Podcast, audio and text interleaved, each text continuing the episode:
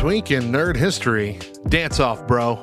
Me and you. Nerd history. The Guardians of the Galaxy were a barely known team in Marvel Comics. Hardcore fans knew them, but they were not household names like Captain America and Iron Man. Star Lord, Gamora, Groot, who the heck?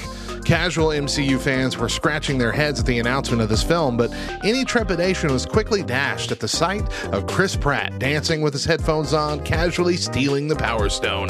With a massive star studded cast made up of alums from Parks and Rec, Star Trek, Fast and Furious, Doctor Who, and the WWE, this movie was one of the most star studded MCU films to date behind the Avengers. It held its Hollywood premiere on July 21st, 2014. That's right, folks, this movie's already eight years old.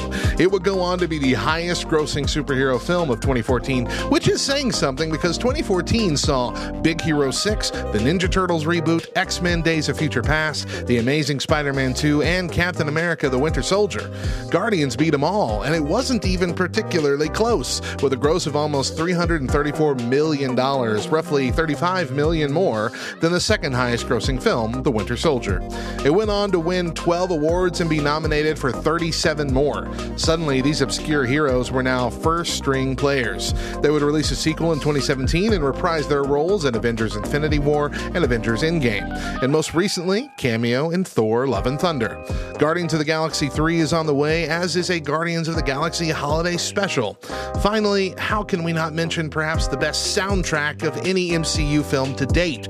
Sold in several formats, even the long outdated audio cassette tape, the Awesome Mix Volume 1 reached the top of the Billboard 200 chart by August 2014, becoming the first soundtrack album consisting entirely of previously released songs to ever top the chart.